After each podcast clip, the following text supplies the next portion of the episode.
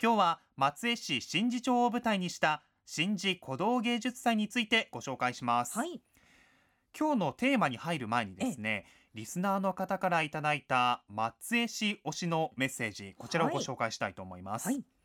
松江市のチャーちゃんさんほか多くの方からいただきました。ええ。推しは新寺湖のしじみです。しじみメッセージ本当に多いですよね。本当ですよ。ね。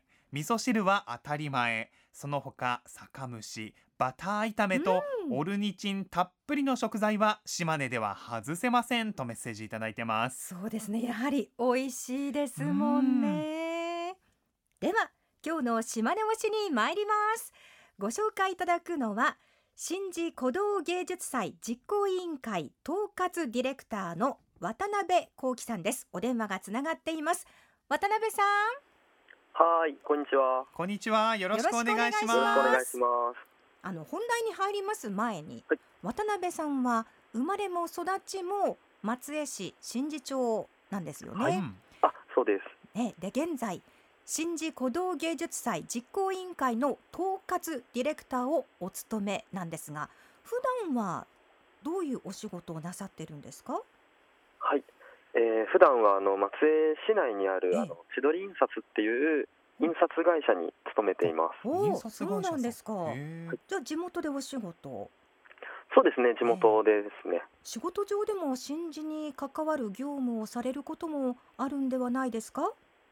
そうですね。あの今えっ、と営業マンをさせていただいているので、はい。はでこういろんなところで仕事するんですが、ええ。あの地元のし新寺町にもですねまつわるような仕事を、えー実際にしてまして、はい。えええ例えばあの、はい。えー街歩きのマップを作ったりとかですね。あーなるほど。へあとあの神社さんがあのええ遷宮を迎えられるとそういっえた記念誌を、あの作るような仕事も実際にさせていただきました。ああじゃあそういうコミュニケーションっていうのも日頃からあるんですね、地元の方とのね。そうですね、はい。で今回は統括ディレクターということなんですが、どういう思いでやってらっしゃるんでしょうか？はい。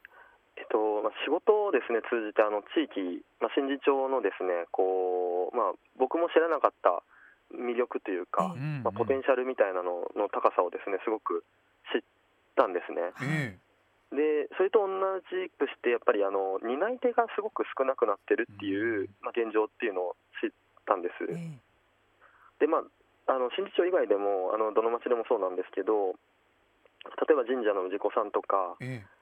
えーお祭りとか伝統文化を継承していくっていうそういった意義っていうのが、まあ、次の世代になかなかこう伝わってなくてええ。で結局その土地からあの担い手さんがどんどん離れていっちゃって、うん。あの住んでいらっしゃる限られた人たちでこうそれらを支えてるっていうようななんかそういった構図が見えてきてて、えなるほど。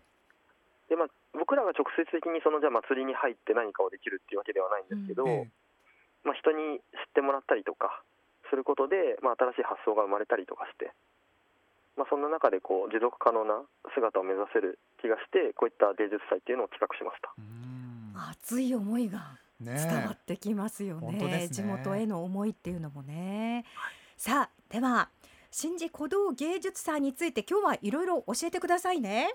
はい、ありがとうございます。もうすでに始まっていて10月28日からスタート。うん期間が12月3日まで開催ということのようですが、えなんでも今回初開催なんですっえてそう。なんですかそうなんです。はい、今回初開催をとなりました。ええ、で、もともとあの新寺公民館っていうところで、はいえあの町民文化祭っていうのをあの新寺町でやっててですね。えええはいで今回が実は第50回目の新寺町民文化祭を迎える年にあたっててですね、でまあ、町民の方にも分かりやすくそのえ記念の一環でっていうことで実行委員会を立ち上げました。えへえじゃあいろんなこうなんでしょう年代ですとか役割の方が集まって実行委員会を立ち上げてらっしゃるってことなんですね。うんはい、町のあの年配の方から、ええ。あの私よりももっと若い世代からいろんな人でこう作ってますね。わあなんかそこでまた生まれるものもあったんでしょうね。ね。そうですね。さあではどんなイベントなんでしょうか？はい。あのまあ、町の鼓動っていうのをですね、ええ。テーマにしたあのアート作品をはい。展示させていただいてて、はい。でまあ、新人のその美しい風景とかですね、まあ、私たちがこうずっと大事にしてきた歴史とか伝統文化とかに触れてもらってええ。で新次町内をまあ盛り上げようっていうことでアートプロジェクトとかイベントとかはい。ワークショップとかそういったものを展開していって。であのやっぱそのアート作品の先にある新地町本来の美しい風景とかあの人のあの暮らしだったり営みっていうのに目線を向けてもらえたらなっていうような取り組みです。うん鼓動っていうのはあのいわゆる心臓がこうドキドキバクバクするような動きのことそうでですすよね。はいその鼓動です。だから本当に街を訪れてアートに触れてこうドキドキとしたそんな思いもこうなんか皆さんに持って帰っていただきたいですよね。ねそうですね。はい。さあこの新次鼓動芸術祭初開催ということですが、うん。具体的にはどんな内容なんでしょうか？はい、えーまずアートプロジェクトとよ呼んでるんですけれども、えあの新次町内をですね大きく3つのエリアに分けましてえ、はいであの12月3日までですねそれぞれのエリアで、えー合計すると17の作品を展示して、ほえーその場の風景とかとともにあの遊ん楽しんでいただいてます。おうお、へ三つのエリアとご紹介がありましたが、はい、それぞれどういうエリアでどんな特徴があるんでしょうか？はい、ありがとうございます。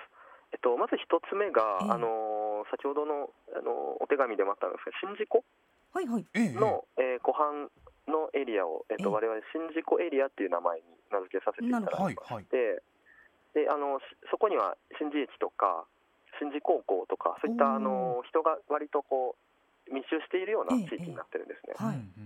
でその地域がもともと江戸からまあ明治の時代の、まあ、いろんなこう痕跡が残ってるような、えーエリアになってまして、はい。へこう街を歩いてるだけで歴史にどんどん触れられるっていうようなエリアなんですよ。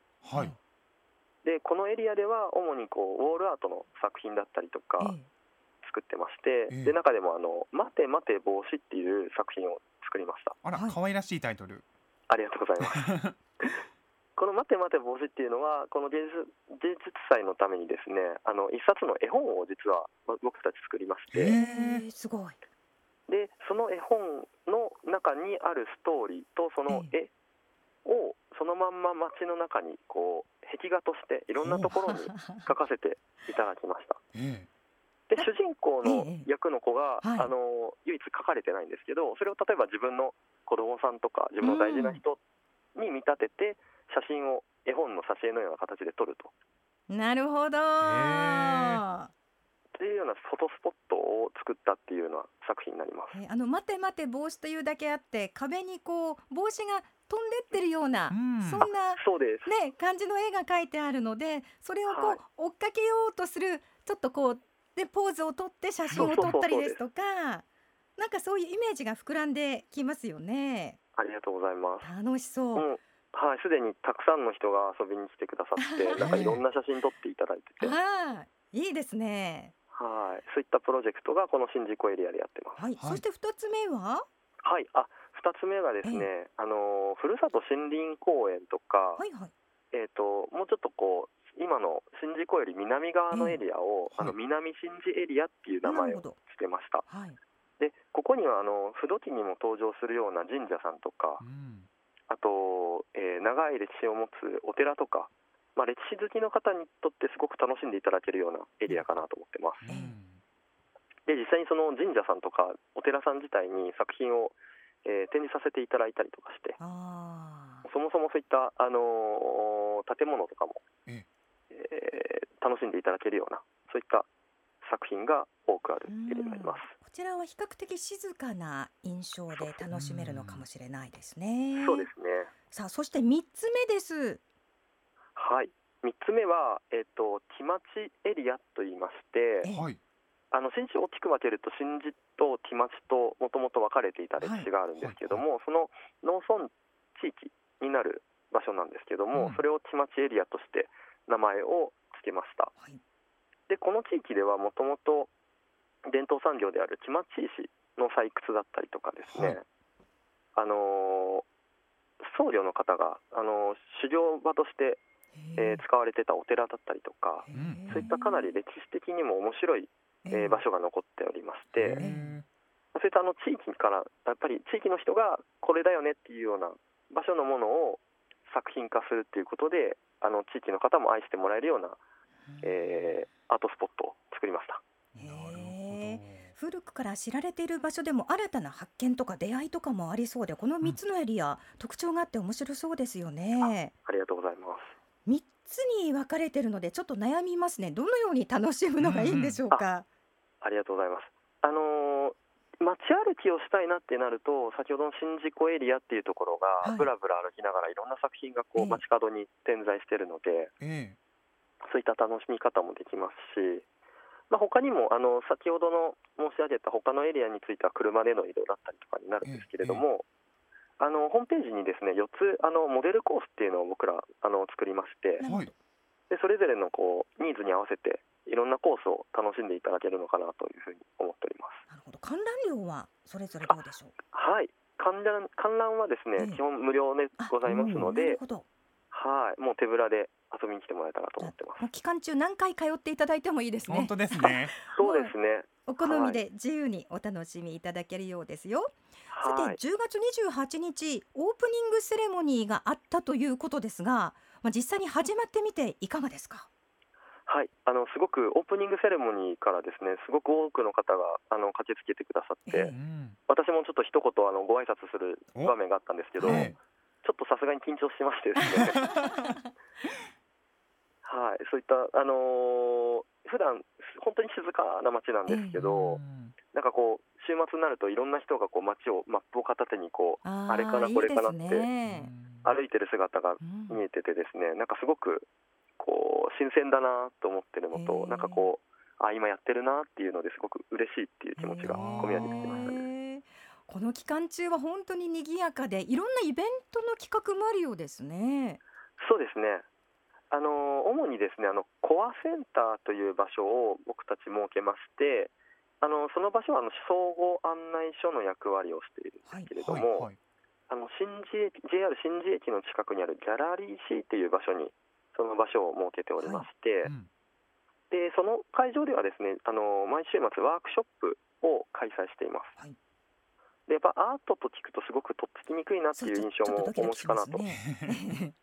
思いますので、実際にあの鑑賞のですね手ほどきをするようなものとか、えあと作品を一緒に作ってみたりとか。えおええあの本当にこうアート自体をですねもっとどっぷりとこう楽しんでもらえるようなプログラムっていうのを準備してます。えー気になります。このワークショップの参加方法参加料などどうなってますか？はい、えー参加料は、えー無料です。で申し込みは、えー、と公式ホームページに予約サイトを設けておりますので、はいはい。そちらからご予約いただくかもしくは新寺公民館に、えー電話でお申し込みをいただくような格好となります。なるほど。では問い合わせ先お願いできますか？あはい、えー、0852の、えー、66のはい。0811番です。はい。零八五二六六の零八一一番ですね。はいではおしまいに皆さんへ熱いメッセージをお願いしますはい、ありがとうございます。えー閉幕までですね残り1ヶ月を、えー12月3日までなので1ヶ月切りまして、はいでこの間にですね新寺町の魅力っていうのをもっともっとこういろんな方に知ってもらいたいっていう思いと同時に、あのーやっぱり皆さんのお住まいの地元の地域でもあの町の魅力っていうのをですね掘り起こすきっかけになればなっていうふうに、えー思っています。なるほど。本当にあのなんでしょうね。地元への思いの深さうん。熱さっていうのをしみじみ感じる時間でした。ありがとうございます。渡辺さんありがとうございました。ぜひあの残り1ヶ月切ってますがあの、メンバーの皆さんと体に気をつけて元気で楽しんでください、はい、ありがとうございます。どうもありがとうございまあした。りがとうございました。ありがとうございました。松江市新寺町を舞台にした新寺古道芸術祭について新寺古道芸術祭実行委員会統括ディレクターの渡辺幸喜さんに伺いました。今ね島根推しのコーナーでは私の島根推しをお待ちしております、はい。島根県内でのお気に入りの場所おすすめの食べ物ぜひ知ってほしい地元の伝統行事や祭りなど何でも OK です。あなたの推しを教えてくださいこちらではこちらも松江市の方からいただいてますね、野球大好きおじさんさんです、はい。島根といえば宍道湖夕日クルージングです。ああいいですね。いいですね。